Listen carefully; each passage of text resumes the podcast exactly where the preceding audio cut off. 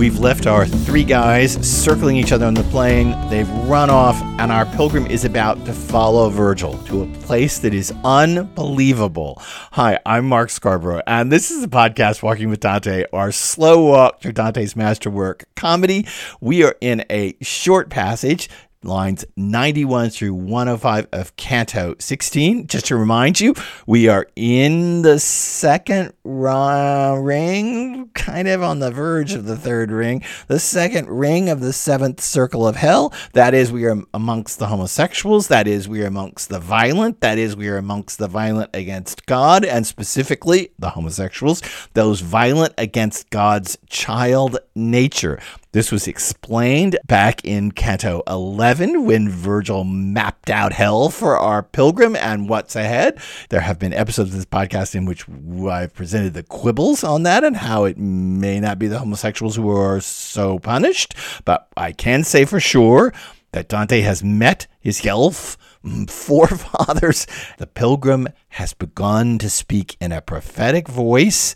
It seemed like we came to a conclusion but oh, not yet, because Canto 16 is about to do something insane. It's about to become about the writing of poetry. So, without any further ado, let's do this short passage, lines 91 through 105 of Canto 16 of Inferno. I followed him, and we weren't very far along when the sound of the water wasn't so very far away that we could barely have heard each other even if we'd spoken like the river that's the first to preserve its way down from Mount Viso and on toward the east along the left slope of the Apennines. On up there, where it's called Acquacheta, before it flows on into its lower bed and abandons its name at Forli, roaring up above San Benedetto dell'Alpe, falling down in one great waterfall where there might have been instead thousands, just so down that steep bank we found the dark water clamoring so loudly that it could have done harm to our ears. Okay, we're going to stop there with a simile. The one simile. We're going to talk a lot about this simile and a lot about what's going on here, but it is so complicated and so torqued. Let me just read it again. No sound effects, just straight on, because it's actually hard to hear. Lines 91 through 105 of Canto 16. I followed him, and we weren't very far along when the sound of the water wasn't so very far away that we could barely have heard each other even if we'd spoken. Like the river that's the first to preserve its way down from Mount Viso and on toward the east along the left slope of the Apennines on up there where it's called Acquacheta before it flows on into its lower bed and abandons its name at Forli, roaring up above San Benedetto dell'Alpe, falling down in one great waterfall where there might have instead been thousands. Just so, down that steep bank, we found the dark water clamoring so loudly that it could have done harm to our ears. One simile. Boy, are we slow walking or what? Okay, one simile, but here we are. Let's just talk about this as a geographical simile. This water that they're walking along this dike is starting to pick up speed as it descends, and we're heading toward this great waterfall. We want to talk about that in just a second. And let's just go over the geography of this. Like the river that's the first to preserve its way, the text says, down from Mount Viso. That's Monviso in modern Italian. It's up in the Cottian Alps, way up in those Alps that border Switzerland, the southwestern part of the Alps. Monviso is one of the tallest mountains up there. In fact, maybe the tallest. Not quite sure in the in that range, but I know it's one of the tallest up there. Very high, very prominent peak.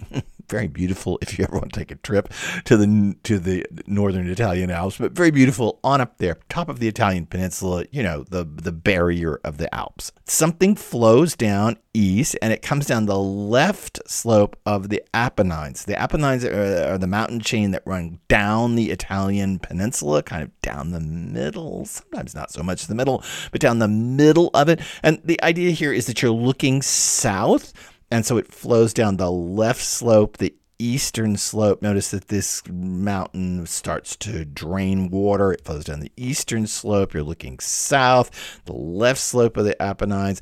On up there, it's called Acqua Quieta, which means quiet water. Uh, so Dante has named this little bit quiet water, and the idea here is that it's a small flow that is picking up speed, like our big waterfall in Inferno is doing, before it flows on into its lower bed and abandons its name at Forli and picks up another name of another river, roaring up above San Benedetto del Alpe. So there's this place, San Benedetto del Alpe, and sure enough, even to this day, there is a place where there is a waterfall there, falling down in one great waterfall where there might have instead been thousands. The idea here is that this is a kind of ledged and um, rough waterfall, and it could have, it, you know, in, in, in normal times, let's say in the middle of the summer or in the fall, it's lots of little trickles down little steep bits that hit and go and hit and go and hit and go. But in the flood, it becomes just one giant cataract. So down that steep bank, we found the dark water clamoring so loud that it could have done harm to our ears. There's just one problem here. The geography is completely garbled. There is no no river that flows down from Mount Viso. It, there is no river that would flow out to the east because if a river came down from Mount Viso, and there are rivers that come down from those parts of the Alps, yeah, they they dump out into the Veneto, or they come even on farther down and dump into the Po and flow out. So he's trying to avoid the the Po here, it seems, or maybe the Veneto, so it goes to the east and then it comes back around. And Forli and San Benedetto del Alpe, they're not on the eastern side of the, Italian peninsula, they're on the western side. And there's no river that connects. You could see a lot of commentators trying to make sense of this and say, oh, he means this river. Oh, he means that river. Really, I think the best answer is this is just garbled. Why is the geography garbled here? Well, there are two possible reasons. One is that geography is not the science in 1300 that it is today. You know, I can Google this. I can Google Mont Viso and I can Google these places Forli and I can see where they are. And oh, look at that. There's the map and ta da. Now I know everything. Okay, fair enough. And in Dante's day, there wasn't Google. it's seems absurd to say. There wasn't Google. There there weren't even common maps. Maps were the were the province, the possession of extremely well-to-do men. Dante was in the patronage of some extremely well-to-do men. He could have been around some maps, but maps were few and far between. So maybe that's why it's garbled. Or maybe it's garbled for other reasons. And this, it strikes me, is a deeper and more complex point. What if this geography is garbled here for artistic reasons? That's sort of where we want to get. So let's talk about the simile itself. This is the longest simile we have yet encountered in comedy. This passage is 15 lines long, but the simile itself is 12 lines of it. It's the longest thing we've yet encountered. There have been some runners up. Remember that autumn leaves bit in Canto 3? Uh, the soul scattered like autumn leaves, and, and I tried to explain that it's a simile picked up from Homer to Virgil to Dante, on forward to Percy Bysshe Shelley. Remember that bit uh, of those autumn leaves? Okay, that's a runner up to a long simile. And there is that long simile at the front of Canto 15 before Brunetto about the Flemish and the Paduans making their dikes. And remember, the pilgrim and Virgil are walking along this dike alongside a river. And so there's this the comparison to how the Flemish build dikes and how the Paduans build dikes to safeguard against floods. And in fact, you should know that one thing that's happening here is that a fairly long simile starts Canto 15,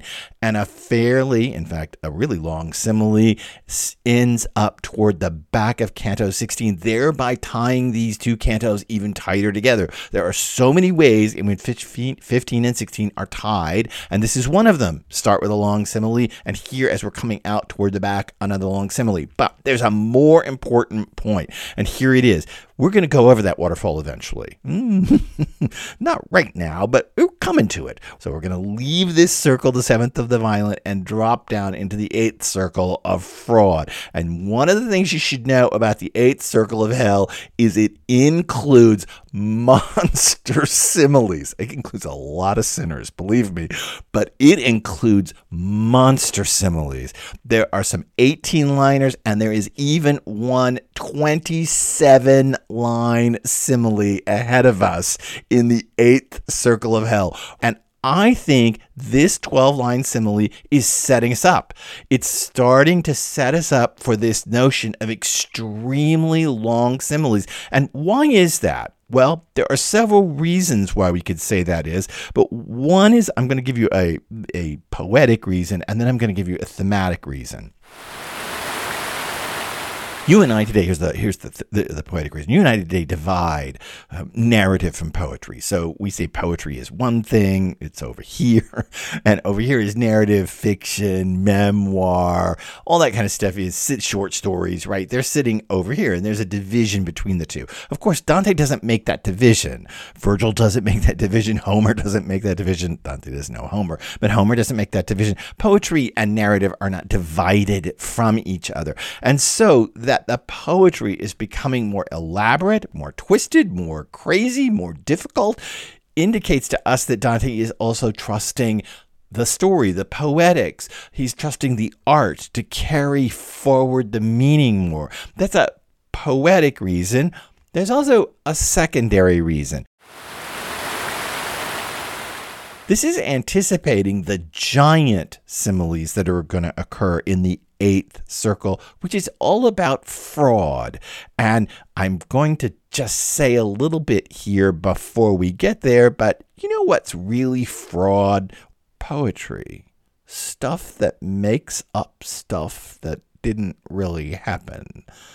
It's no, in fact, mistake that the giant similes of comedy occur in the circle of fraud in hell. But we're going to talk so much more about that in the weeks ahead and the episodes ahead that I might as well just drop it on you and leave it. And let's go back and look at this twisted and strange simile. You'll notice that we're back to the opening of Canto 16. Remember at the opening of Canto 16, there were three lines about how we could hear the waterfall, and it was like the buzz of bees in the distance. And now, of course, we've come down the dike with our pilgrim and Virgil, and now it's gotten louder. So there's that nice developmental notion there, right? From where it's relatively quiet, the buzz of bees, to now we can't even talk because it's so loud. But also, we should note that it seems as if the similes about this waterfall divide Canto 16. We start off with one, and then we get the three guys on the sand. Now we get another, and it's more elaborate. And we're about to come upon some of the strangest passages in all of Inferno. And it seems as if we have Dante has used these similes as structural markers for the shift in 16 and we shouldn't be surprised that the grander simile is sitting here before we get to what's about to happen. I'm i'm not I'm, i know i'm holding cards up my sleeve and i'm not saying what i'm meaning exactly but i'm just telling you that it's no mistake that there's a short simile and then the historical heroes and then a big simile, and then something more strange than we can imagine. Let's just talk about this simile as a piece of writing. I should let you know that there is a textual issue inside of this, and there are differences amongst old and probably the basic first text, or as close as we can get to the first text of comedy. And it's a little bit garbled here in terms of the textual problems. But we can even forego that and say the simile itself is garbled. It is not just geographically garbled, it is in fact itself a tumbling forward of clauses and verbals and oppositions and appositions, and the phrases are actually hard to hear. It starts out, I followed him in our passage, and it's important to note that I followed him. It's not quite yet important to notice that, but right now I'm just calling your attention to the fact that the second bit of Canto 16 starts out with a direct reference to the pilgrim. I followed him. This will become important in the next two episodes of this podcast. And we weren't very far along when the sound of the water wasn't so very far away that we could barely have heard each other, even if we'd spoken. Notice all that negative. Now, if you know Romance languages, you know French, Italian, Spanish, Portuguese, you know that Romance languages love to state things in the negative. However, this seems important to leave it in the translation in the negative because it's all part of this hmm, what am i saying? This opacity that is starting to descend right here into the text. It's becoming less clear. In other words it would be easier to say i followed him we went a little ways, and the sound of the water was close, so close we could barely hear each other. Now I've stated it all in the positive, and it's easier to hear. By leaving it in the negative, it becomes harder to hear, and you kind of have to ferret it out in your brain as you think it through. And then comes the simile itself, which just becomes tumbling in terms of its fragments. Like the river that's the first to preserve its way down from Mount Viso and on toward the east along the left slope of the Apennines on up there where it's called and see that change on up there where it's called Acquacheta, and now it's it's it's changing, it's moving around before it flows on into its lower bed and abandons its name at Forli, which is actually farther out than San Benedetto delle Alpi. Then it jumps back, roaring up above San Benedetto delle Alpi, falling down in one great waterfall where there might have been thousands. All of those thousands of pieces. You realize that the text is replicating the waterfall. It is creating lots of streams, lots of verbals, lots of participles, lots of appositions that are all coming together in one great flow. This thing is artistically amazing because it is difficult to understand. You can't anticipate the giant waterfall out of the thousands of clauses, but once you pound them all on top of each other, they fall over a cliff just like this waterfall itself. It is a simile that replicates the very thing it is representing, replicates it on the page. If that doesn't tell you we're about to hit problems of poetics, I, don't, I don't know how else to say it to you. We are hitting writerly problems and they're becoming foregrounded in front of our eyes. Let's talk just a little bit more about the geography that's going down here. Remember, we start up at Mount Viso, and I said the geography is garbled, and maybe it's garbled for a poetic reason. Here's what I think. Let's go all the way back to Canto 12, to the opening lines of the seventh circle, where we come down that scree filled slope and we encounter the Minotaur. And I want to read those lines to you. The spot where we started to descend into the gorge was almost alpine, and given what else was there, was enough to make any eye shun the sight of it. Like that rock slide that shook the shores of the Adige on this side of Trento, whether because of an earthquake or a slippage in the terrain, the one that moved a mass of rocks from the mountaintop, scattering them about so that they outlined a pathway down for someone up above. That's what the way down that ravine was like. What's more, on the edge of the craggy chasm, the infamy of Crete, the Minotaur, was sprawled out. Okay, notice that. More tumbling clauses on top of each other. The circle of the violent starts with a simile that begins way up north in Italy, in Trento, with a bunch of tumbling clauses, and ends here with a simile that starts way up north with Monviso and comes down the Italian peninsula and is a bunch of tumbling clauses. In other words, the seventh circle of hell starts and ends with a sweep down the Italian peninsula. And in fact, the entire seventh circle of hell has been a sweep down the entire Italian peninsula. We have swept all the way from the northern Italian tyrants sunk up to their neck in blood all the way down Italy to Sicily and the court of Frederick II with Pier della Vigna. And because we start with uh, a simile at Trento, at the top, up there, way up, right, way northwestern Italy, and we end here coming out toward the end with something that goes clear up to Monviso. Again, similar, similar region, close to each other, and some. This one comes clear down the Italian peninsula. We're, being told without a single doubt that the Italian peninsula is the circle of violence. The violent are what are what what do I say encompass the Italian peninsula, take on the Italian peninsula. They start at the top and come all the way down. It's not a mistake that both similes, the beginning and the end, start at the top and show. And over the course of the, the seventh circle, we have seen people from all up and down the Italian peninsula. This is going to become more important in the eighth circle when we will actually get a tour of Italy.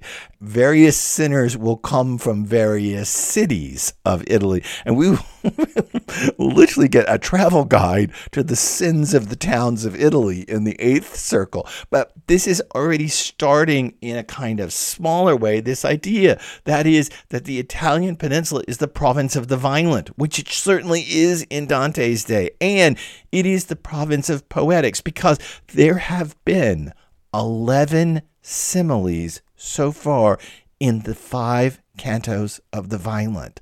11 so far in five cantos. And that doesn't count the crab apples and the goats and the poetic metaphoric language. This circle of hell is thick with poetic language. It is thick with the geography of the Italian peninsula. And it is all about the violent and that this simile sits here before we come out to some of the most incredibly meta talk about poetry. Hmm, no surprise, but to see that meta talk about poetry and hear what happens, you're going to have to subscribe to this podcast and come back next time because the next passage, oh, after this simile, wow, it is setting up something shocking, something that tells us about the writing of poetry, and something that tells us about the very art that Dante is trying to create. So, subscribe to the podcast, Walking with Dante. Give it a rating. I really appreciate it. There have been some great ratings recently, and I thank you so much for taking the time to do that. Thanks for being on the walk with me. I'm Mark Scarborough. Come back next time, and let's find out what exactly the poetry of comedy is becoming along the way.